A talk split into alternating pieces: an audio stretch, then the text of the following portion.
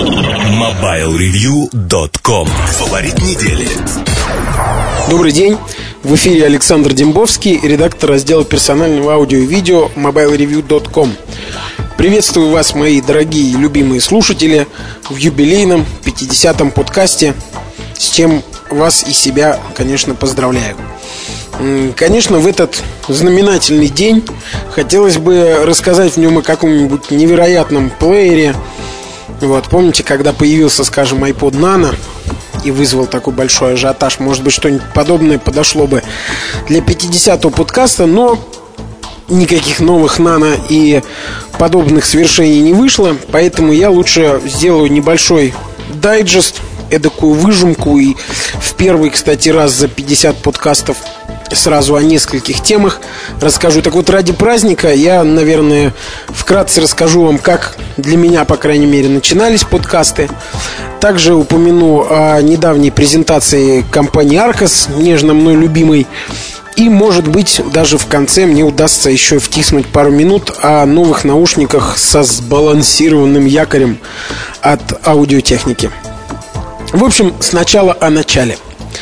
А, так как я все-таки являюсь редактором раздела персонального, э, персонального аудио и видео, а такое термин, такое явление, как подкасты, наверное, открылось для меня все-таки первым из редакции, хотя вполне возможно, что Ильдар меня каким-то хитрым образом обогнал, только в силу того, что он каким-то чудом умудряется сквозь себя постоянно пропускать огромное количество информационных потоков.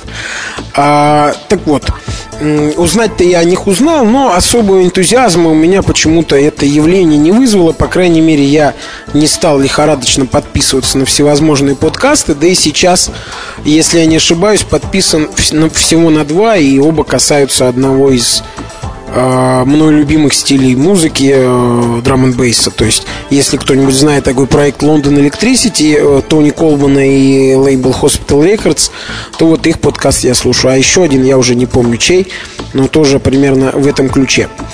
А, так вот, э, затем, наверное, через какое-то время после появления такой вещи, как подкаст. А, чуть больше года назад а, собственные подкасты начал записывать Ильдар. А, наши постоянные читатели об этом знают. Ильдар это, конечно, Ильдар Муртазин, наш главный редактор. Соответственно, Ильдар начал записывать подкасты и публиковать их на нашем сайте.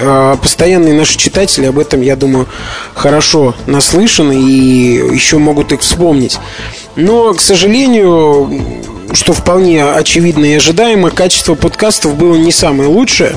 А, конечно же, не в плане информационной насыщенности, а, наверное, все же в том, что касалось звучания, подложки, качества а, звука, голоса и так далее, и так далее. Поэтому было решено делать если уж браться за подкасты, то делать их на профессиональном уровне. Вы можете, наверное, прочитать э, такой небольшой стейтмент, заявление о подкастах на странице с подкастами на сайте. Ну, тем не менее, может быть, я повторюсь, но еще раз скажу о том, что э, как мы решили все это делать на хорошем, четком уровне. Собственно, твердой рукой нашего главного редактора Ильдара а к делу была привлечена профессиональная студия, люди, которые могли бы наговаривать новости и делают это по сей день, а также обрабатывать наши голосовые потуги и э, монтировать под них подложку. Под них подложку. Вот такое э, выражение у меня получилось. Так вот, Соответственно, э, помимо студии к э, священному и важному делу записи подкастов были привлечены еще редакторы сайта, а так как рядом оказались под рукой, так сказать, мы с Сережей Кузьминым, то э, мы сформировали боевую тройку – из тех, кто записывает подкасты, соответственно, это Ильдар, я и Сережа.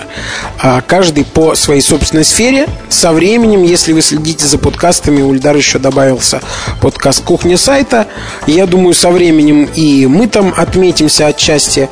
Но пока никаких обещаний давать не буду, чтобы потом, как говорится, не требовали. А, конечно, планировалось, что со временем и другие редакторы начнут записывать свои рубрики, но этого не случилось. А сейчас мы, скорее всего, так навострились, что они просто боятся выглядеть на нашем фоне бледно. Ну, это, конечно же, шутка. А вот так вот в двух словах-то, наверное, и выглядит процесс того, как начались подкасты. Начали мы еженедельно, практически без пропусков, их записывать и выкладывать. А сначала, если вы помните, я практически полностью весь текст подкаста записывал, прописывал э, в файле и затем практически полностью его, так сказать, зачитывал. А, сейчас точно сказать, что явилось этому причиной, довольно трудно. Может, какая-то легкая там неуверенность перед микрофоном, хотя мне по роду параллельной деятельности доводилось не раз выступать в радиоэфире, и вроде какой-то зажатости я не ощущал. Либо, скорее всего, это просто было легче, потому что а, первые подкасты, они в них рассказывалось преимущественно об устройствах, которые уже появились, обзоры которых уже появились там за пару дней до записи подкаста, поэтому можно было там накопировать текста и как-то скомпоновать его и рассказывать. Понятно, что это было неинтересно. Э, собственно, я это и, и сам осознал, и мне недвусмысленно об этом намекнули посетители нашего замечательного форума. Вот. А, соответственно, я попробовал пару подкастов записать вообще, как вот говорится, не знаю, насколько это уместно, уместно от балды. То есть просто э, сесть, взять в руки микрофон и начать рассказывать. А, так тоже вышло не очень хорошо. Я сбивался с мыслей и уходил куда-то в сторону. Те, кто меня хорошо знают, знают, что я люблю рассказывать всевозможные байки, которые в определенных кругах а, очень знаменитые. По ходу повествования очень люблю отклоняться и рассказывать еще какие-то параллельные истории. В общем, нужно быть довольно собранным, чтобы за, за всем этим уследить. Вот. А, я, соответственно, решил найти баланс между жестко заданной нитью и просто устным повествованием. И мне кажется, его нашел. Теперь я делаю некоторые наброски, какие-то записываю какие-то фразы, опорные пункты, а затем, глядя на все это на экране, рассказываю, записываю подкаст.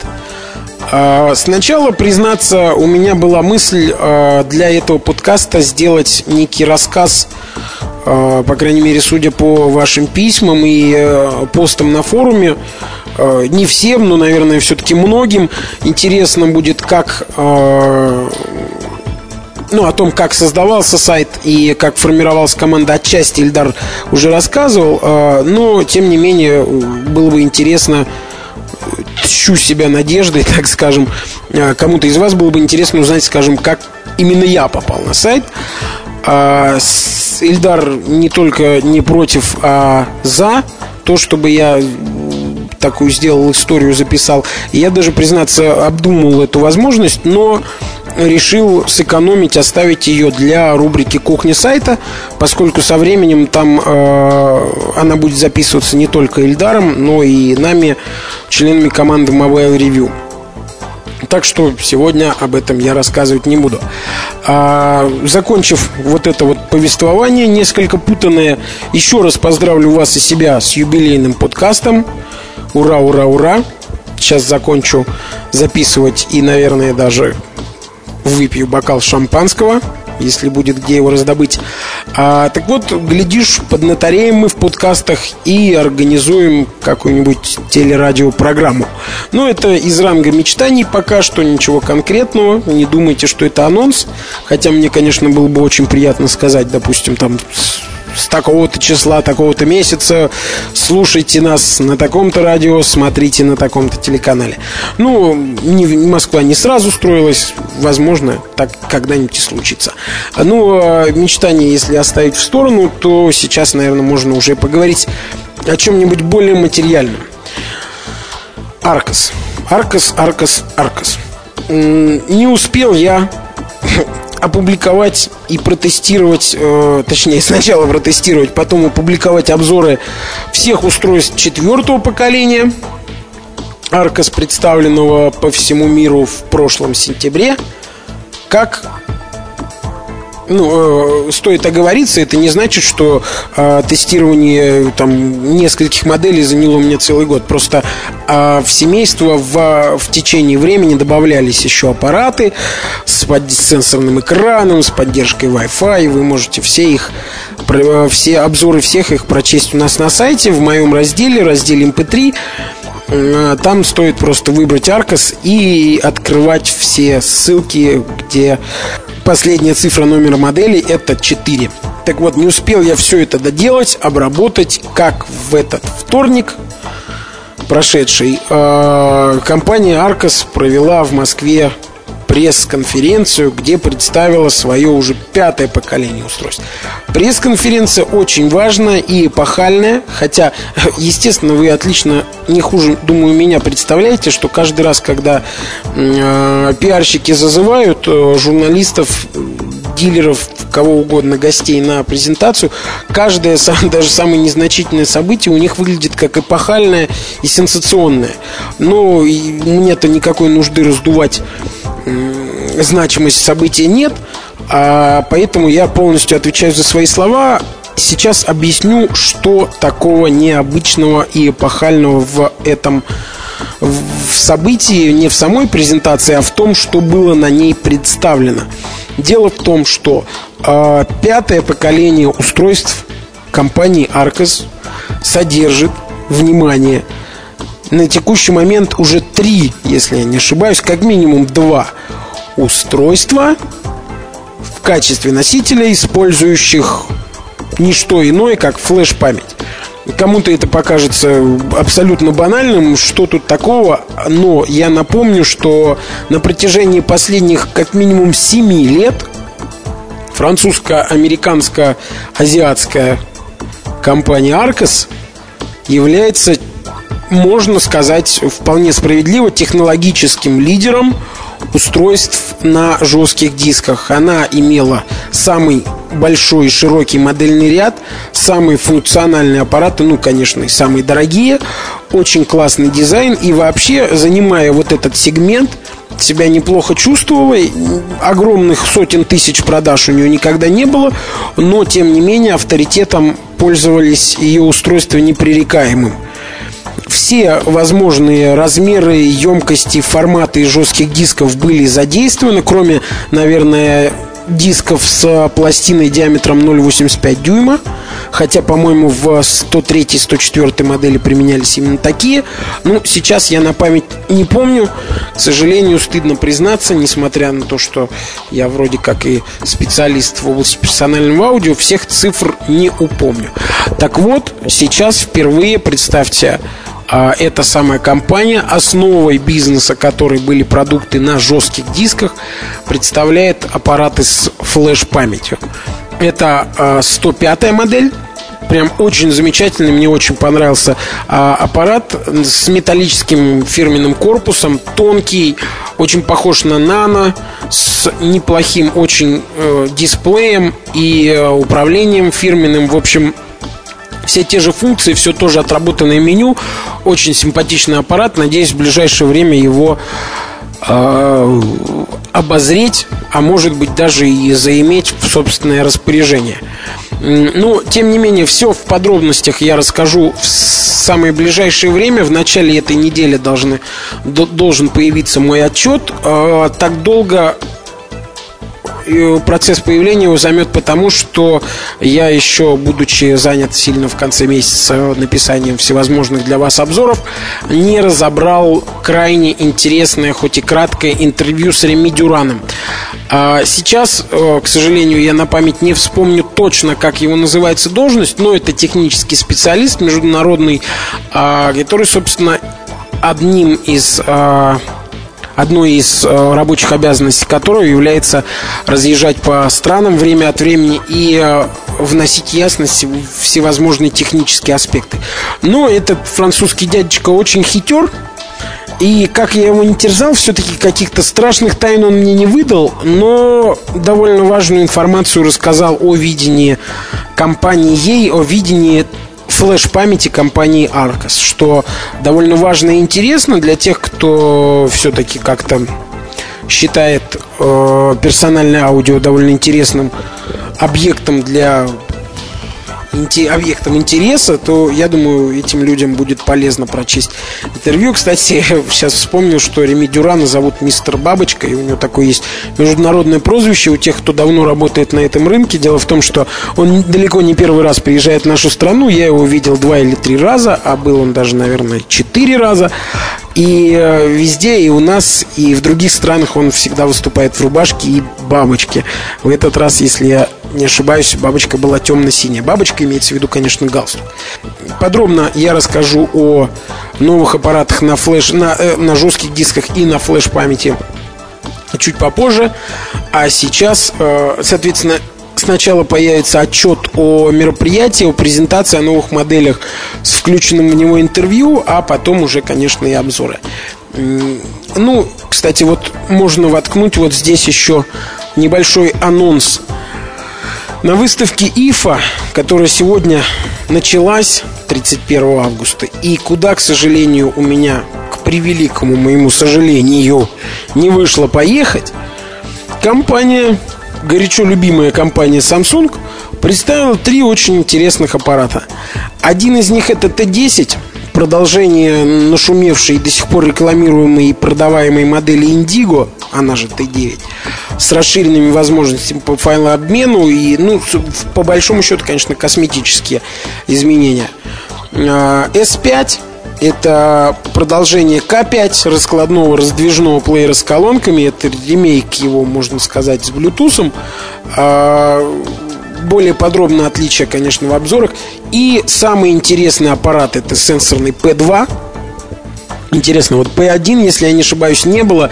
Видимо, для того, чтобы не путали с новым смартфоном Sony Ericsson, назвали эту модель P2. А вот это очень интересный плеер с сенсорным дисплеем. По крайней мере, в э, Samsung мне обещали в самое ближайшее время выдать эти новые аппараты, чтобы я смог оперативно их протестировать и описать, и это, возможно, бы немножко подсластило горькую пилюлю того, что не удалось мне побывать на ИФе. А, так вот, сентябрь соответственно, обещает быть весьма урожайным. Новые Аркасы, новые Самсунги, новое, новое, новое. Еще в запасе у меня есть что? В запасе у меня есть то, о чем я планировал рассказать, точнее обещал уже рассказать в начале подкаста. Это наушники. О них совсем коротенько.